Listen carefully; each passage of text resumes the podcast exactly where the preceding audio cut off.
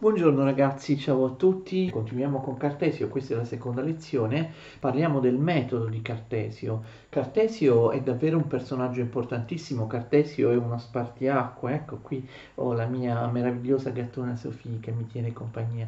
Cartesio è uno spartiacque nella storia della filosofia. Um, ha un impatto che può essere paragonato forse soltanto a quello di Aristotele oppure a quello di Kant eh, dopo di lui eh, di Cartesio sono state date eh, numerose interpretazioni perché il problema è questo che Cartesio porta avanti una dottrina che avrà un enorme successo proprio da un punto di vista oggettivo perché dopo secoli e secoli di filosofia scolastica nelle università molte università in Europa non dico che elimineranno la filosofia scolastica a favore di quella di Cartesio questo no ma la affiancheranno alla tradizionale, unica filosofia accettata nelle scuole, cioè nelle università, la filosofia scolastica, vi affiancheranno anche corsi di filosofia cartesiana. È la prima volta che avviene in secoli e secoli, quindi oggettivamente, anche da un punto di vista accademico, la filosofia di Cartesio apre eh, una nuova stagione. Cartesio è considerato da molti, io sono d'accordo, il vero fondatore della filosofia moderna, ma il problema qual è? Che la sua filosofia, anche se condiziona, influenza tutti. Giustamente si è detto che tantissimi filosofi dopo di lui, Spinoza, Hobbes, Locke, Hume, Kant, ma anche dopo, anche nell'Ottocento, persino nel Novecento, eh, fanno partire la loro filosofia in relazione alla filosofia di Cartesio, cioè Cartesio sarà sempre un uh, punto di rispecchiamento, sarà sempre la base, accettata o meno, da tantissimi filosofi che verranno dopo, quindi in qualche modo lui è il fondatore della filosofia moderna, diciamo che Cartesio sta ai suoi successori, a molti filosofi che vengono dopo, come Aristotele starà alla scolastica, ma non solo alla scolastica, ma a tantissimi autori che vengono dopo, che utilizzano la sua terminologia, che riprendono i suoi problemi, anche se magari danno una soluzione diversa ai problemi che sono stati posti. Però comunque Cartesio lancia nell'agone della filosofia moderna tutta una serie di questioni e quindi moltissimi pensatori poi su queste questioni faranno inevitabilmente riferimento a lui. Sofì forse è stanca, vuole andare a dormire, la lasciamo andare, le facciamo fare un bel saltello come piace a lei. E quindi Cartesio mh, ha, avrà pochi discepoli che riproporranno in maniera inalterata, identica, eh, la sua eh, filosofia. Cartesio eh, verrà interpretato in, in molti modi ci sono differenti interpretazioni di Cartesio sin dall'inizio. Per esempio, molti pensano che Cartesio abbia dato una svolta alla storia della filosofia, nel senso di averla orientata verso l'interiorità e verso l'interiorità dell'io per via della sua teoria del cogito che in qualche modo fonda tutto sull'io, persino la dimostrazione dell'esistenza di Dio, interpretando questo io Mm, in maniera molto interiorizzata. Eh, l'unità tra sapere essere, tra corpo e anima, come qualcosa di interiore. Eh, questa sarà anche l'interpretazione di, di Hegel o comunque di, eh, di molti altri. Altri eh, invece sottolineano di Cartesio um, differenti caratteristiche, per esempio il fatto di aver dato uno statuto, un metodo nuovo alla fisica e alla matematica e di aver collegato strettamente tra loro, tra esse, la fisica e la matematica. Questo sarà per esempio l'interpretazione dei neocantiani che eh, penseranno che eh, la trattazione della matematica e della fisica di Cartesio abbia ehm, anticipato Kant. Quindi poi ci sono moltissime, eh, moltissimi autori, moltissime correnti, correnti filosofiche che eh, vedono il punto importante di Cartesio proprio nei suoi interessi scientifici. Cartesio eh, sarà interpretato come uno spiritualista da mh, mm, autori romantici come Cousin in, in, Francia o come appunto uno spiritualista, un diciamo così, un immaterialista, per esempio dall'empirista radicale Barclay, che porterà alle estreme conseguenze l'ipotesi cartesiana, quella che è stata chiamata da Hannah Arendt nel XX secolo l'incubo della non realtà, l'idea che la realtà materiale, compreso il mio corpo, non esiste e che io solta- sia soltanto una mente. Questo deriva ovviamente che io sia soltanto una mente, un'anima e che tutto ciò che mi appare, cioè tutte le percezioni, siano in realtà fittizie e al di fuori della mia anima non ci sia niente, non esistano i corpi materiali neppure il mio corpo. Questa è l'interpretazione di Barclay, ma il problema si è posto anche nel Novecento, l'autore anglosassone recentemente scomparso, Hilary Putnam, ha, ha portato avanti anche lui questo problema cartesiano che deriva dal fatto, anche se Cartesio poi non è d'accordo in definitiva, Cartesio però è all'origine di, questo, eh, di questa questione cioè perché Cartesio formula appunto la, l'ipotesi che potrebbe esistere soltanto la mia mente, soltanto la mia anima, soltanto il mio cogito e al di fuori di esso nulla, nulla del mondo materiale. Cartesio rifiuterà questa ipotesi perché alla fine dimostrerà l'esistenza dei corpi materiali, però Cartesio formula comunque questa ipotesi eh, nel momento in cui porta avanti il dubbio metodico, il dubbio, eh, il dubbio eh, radicale che appunto proprio nel primo stadio del dubbio mi porta a dubitare dell'esistenza dei corpi eh, materiali. Quindi Cartesio visto come un negatore della materia, uno spiritualista, un immaterialista, uno che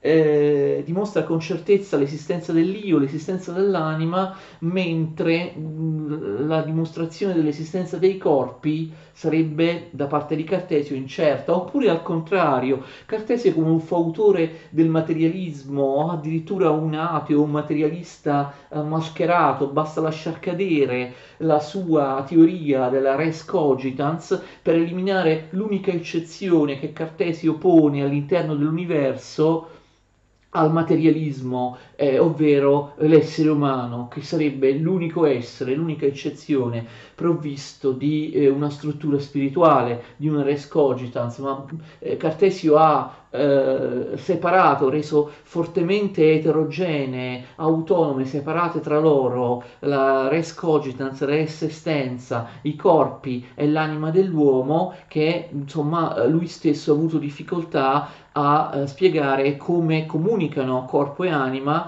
e quindi eh, si può spiegare anche semplicemente eliminando l'anima e pensando che anche l'essere umano partecipi al, al, al, meccanicismo e al determinismo universale. Quindi Cartesio, magari non volendolo, Cartesio non volendolo, è alla base anche dell'enorme diffusione del materialismo nel 600 e, nel, soprattutto nel 700, anche se i materialisti del 700, come Holbach per esempio, non, non si rifaranno, non si rifaranno esplicitamente a Cartesio perché avranno una visione della materia come qualcosa che si muove da sola, la materia, qualcosa di vitalistico, qualcosa di eh, avente un'energia interna, una forza interna, la materia, mentre invece Cartesio appunto sosteneva che la materia, come tutti sanno, è soltanto estensione, eh, è immobile è priva di, eh, di, azione, è priva di forze di azione. Quindi esistono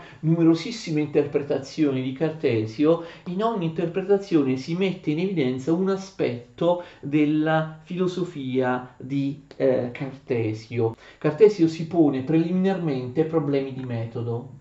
Cartesio isola il metodo dal contenuto della sua filosofia, cioè che ragionamento fa? Lui dice che prima bisogna trovare il metodo della filosofia, che secondo lui non c'è, quindi lui si propone di costruire un metodo che ridia dignità alla filosofia, alla metafisica. Spesso Cartesio eh, utilizza il termine metafisica per indicare, la filos- per, per indicare la filosofia. Filosofia e metafisica sono spesso sinonimi in Cartesio, quindi preliminarmente io stabilisco qual è il metodo, io dimostro qual è il metodo con cui andrò avanti. Poi applico questo metodo alla filosofia, alla metafisica, ma vedremo anche alla fisica o ad altre discipline, e applico questo metodo a contenuti particolari. Quindi preliminarmente bisogna definire il metodo e poi bisogna applicarlo.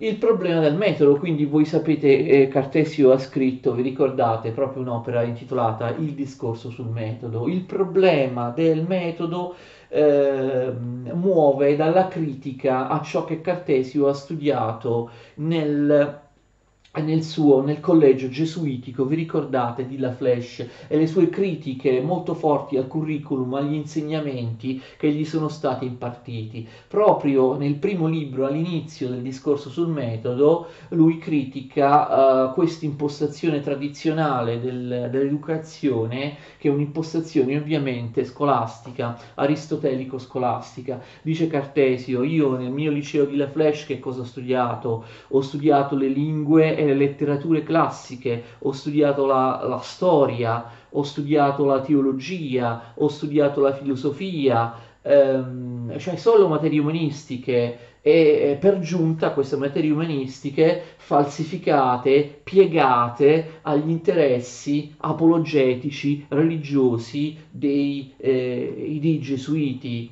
ma non ho studiato le scienze, non ho studiato il diritto, dice Cartesio, non ho studiato la matematica, non ho studiato, dice Cartesio, nessuna disciplina che può essere utile nella risoluzione dei problemi del nostro secolo. Quindi la critica al curriculum del suo liceo eh, ovviamente rappresenta una critica più generale all'aristotelismo scolastico per dare un metodo alla filosofia bisogna conoscere le scienze, la fisica, la matematica e Cartesio si lamenta di eh, non aver studiato. Cartesio si lamenta che la filosofia, la metafisica sia in rovina. Della filosofia esistono soltanto macerie.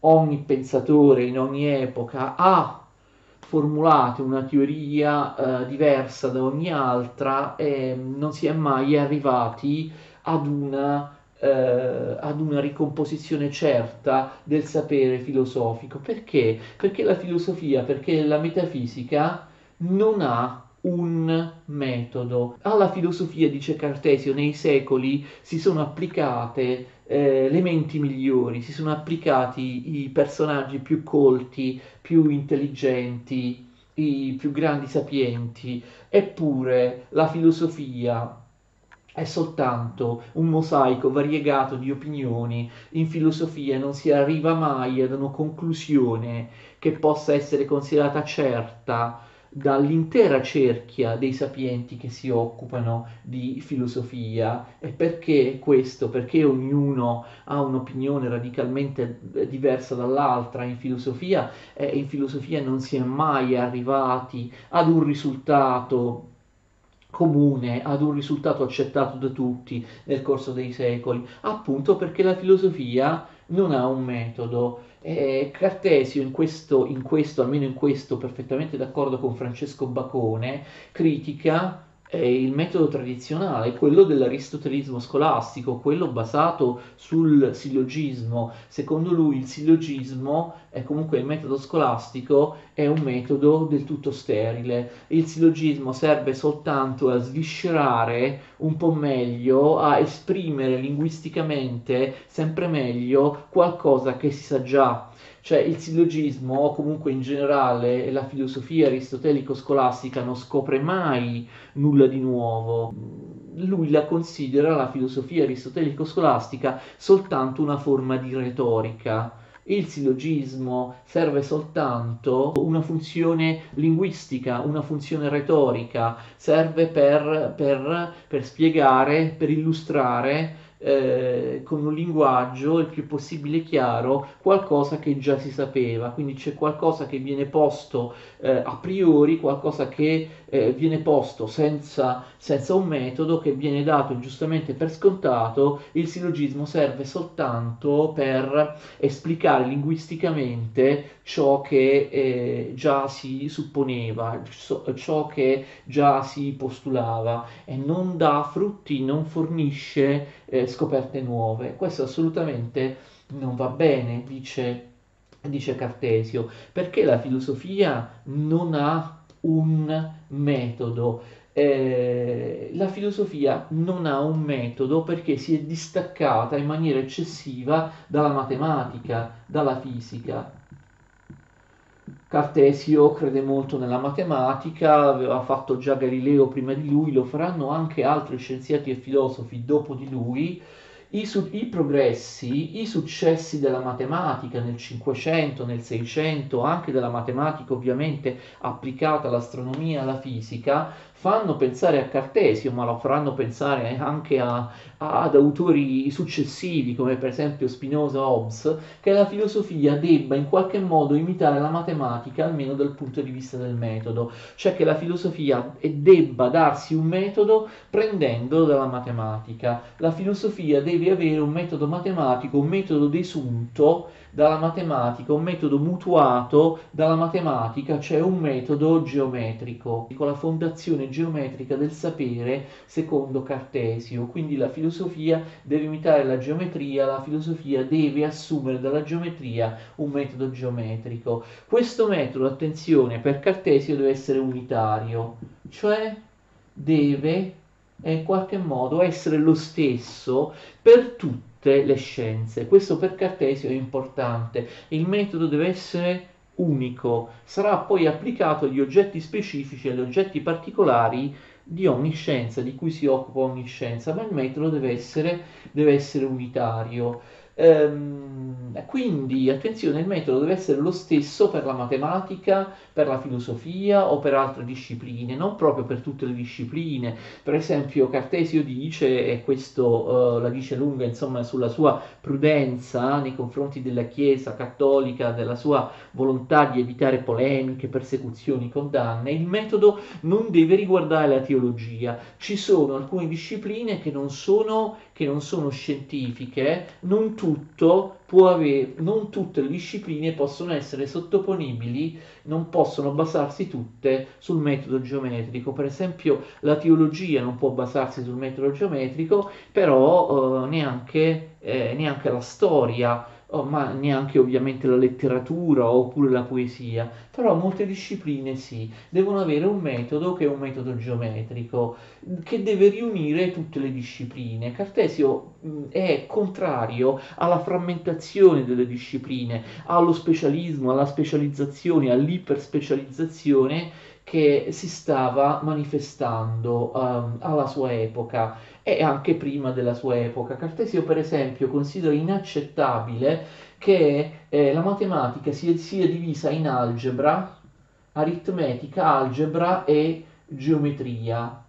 Questo crea problemi alla matematica, le scoperte in matematica spesso sono casuali, spesso attenzione si tratta di scoperte settoriali che non vengono universalizzate, le scoperte nella matematica eh, non vengono poi riferite all'insieme del sistema. Per questo Cartesio propone di riunire tutte le discipline che possono essere sottomesse a questo nuovo metodo che poi vedremo, al metodo della matematica, ma anche le discipline matematiche devono essere riunite, eh, riunificate. Per questo Cartesio si inventa, capite, la eh, geometria analitica, il piano cartesiano, ricordate, abbiamo già detto che lui inventa la geometria analitica, e perché la geometria analitica, vedete che quindi la, l'invenzione della geometria analitica ha un presupposto filosofico. Per lui la geometria analitica, come tutti i ragazzi che la studiano sanno, unifica la geometria con l'algebra, perché una qualunque equazione algebrica può essere rappresentata geometricamente su un piano cartesiano e all'inverso una figura geometrica, per esempio una retta oppure una circonferenza, attraverso il piano cartesiano può essere eh, tra, eh, trasformata, può essere indicata attraverso un'equazione algebrica, un'equazione della retta, l'equazione della circonferenza. Quindi capite, la geometria analitica, il piano appunto che prende il nome da lui, il, quello delle ascisse delle ordinate, il, il, piano, il piano cartesiano, ha la capacità di riunire la geometria e l'algebra. Malgrado quindi Cartesio evidenzi problemi che esistono, che esistono anche nelle scienze matematiche per via della loro, secondo lui, innaturale frammentazione, Cartesio sostiene che la matematica a livello di metodo sia meglio della filosofia, cioè la matematica raggiunge delle conclusioni che hanno un, un livello di evidenza di gran lunga maggiore rispetto al livello di certezza o di evidenza che eh, caratterizza le conclusioni della filosofia, della metafisica che abbiamo visto eh, non avendo un metodo, un metodo simile a quello della matematica, eh, non, le conclusioni della filosofia, della, della, metafisica vengono prese per buone soltanto da qualcuno, mentre qualcun altro eh, pensa l'esatto contrario. Questo non avviene in matematica, questo non avviene in fisica. Quando qualcosa viene dimostrata, è dimostrata dal punto di vista di tutti, di tutti i sapienti, di tutti i matematici. Questo, attenzione, per Cartesio non avviene soltanto, come forse avete pensato, per via del fatto che eh, la matematica viene applicata alla fisica, eh, cioè la matematica viene applicata a scienze dove si sperimenta, dove esiste l'oggettività del, dell'esperimento, dell'osservazione della natura. No, il motivo è un altro. Secondo Cartesio la matematica... Eh, va avanti attraverso delle nozioni che sono autoevidenti, ok? Per esempio la serie dei numeri 1, 2, 3, la serie dei numeri interi ha un grado di certezza e di evidenza molto forte, riconosciuto un po' da tutti, perché è una nozione autoevidente a priori. Cartesio non sta pensando, capite, a a nozioni certe ed evidenti perché dimostrate sperimentalmente, al contrario, lui vuole fondare un metodo a priori che si basi sull'evidenza intuitiva, immediata, sull'autoevidenza di nozioni, idee che sono certe, che sono evidenti perché sono evidenti intuitivamente, appaiono evidenti alla mente, non appena eh, la mente si illumina di queste idee, cioè si tratta di evidenze a, a priori, evidenze appunto autoevidenze non derivate dalla dimostrazione. Secondo lui la matematica, l'aritmetica, la geometria partono da idee che hanno una evidenza a priori, una evidenza intuitiva. Si può portare questo grado di certezza, di evidenza delle idee, delle nozioni anche all'interno della filosofia o di altre scienze? Secondo Cartesio questo è possibile, cioè è possibile allargando il metodo matematico appunto l'autoevidenza delle nozioni matematiche a tante altre discipline, quindi tras- trasformando la matematica che studia numeri o figure geometriche in quella che Cartesio chiama vera matesis, cioè una matematica che abbia un metodo unitario che valga non solo, le, non solo, per le, discipline matematiche, ma anche per altre discipline. Lui la chiama vera matesis oppure matesis universale, un metodo che deve essere mutuato dalla matematica, deve essere preso dalla matematica, ma che deve essere un metodo universale per tutte le scienze che in qualche modo possono eh, essere appunto soggetti a questo metodo, vera mathesis oppure mathesis universalis, quindi un metodo unitario che valga per tutte le scienze, quasi tutte, insomma abbiamo visto teologia o storia non sono, uh, non sono comprese, però uh, Cartesio fa un elenco piuttosto generoso delle discipline che possono assumere, possono essere rivoluzionate assumendo questo nuovo metodo e non solo la filosofia o la metafisica, d'accordo, ma anche per esempio ehm, l'ottica l'acustica, eh, le visioni, la, la, vista, le percezioni della vista, la, oppure eh, i suoni, l'udito, oppure, ehm, oppure l'astronomia, d'accordo? Che ovviamente è un'estensione in qualche modo della fisica, è, è chiaramente la stessa fisica, quindi applicare questo metodo universale che lui chiama vera mathesis o mathesis universalis alla filosofia, cioè alla metafisica, ma anche alla eh, fisica, eh, all'ottica, al, all'acustica, all'astronomia e anche ad altre scienze, diciamo, ad altre scienze ehm, settoriali che in qualche modo possono essere riconducibili alla fisica. Quindi vera mathesis o mathesis universalis, vi ricordate che in realtà, l'abbiamo detto altre volte, mathesis materia, da, dove viene matematica? Mathesis materia, eh, materia sia nel senso di disciplina, sia nel senso proprio di materia, di materia solida che costituisce il mondo fisico. Viene dal verbo greco manzano, manzano che vuol dire Manzano vuol dire imparo, vuol dire apprendo, quindi ovviamente Cartesio fa anche riferimento, ovviamente, all'etimologia della parola mathesis, all'etimologia della parola matematica. La matematica può essere universale perché la matematica, così la consideravano per esempio i pitagorici, ma così è proprio da un punto di vista etimologico, la matematica è la sapienza, la matematica fa riferimento al verbo manzano, io apprendo, io imparo, cioè la matematica è eh, tutto ciò che si è imparato, le materie, le discipline, la cultura, la sapienza, tutto ciò che si eh, impara. Manzano eh, imparo, sapete che in inglese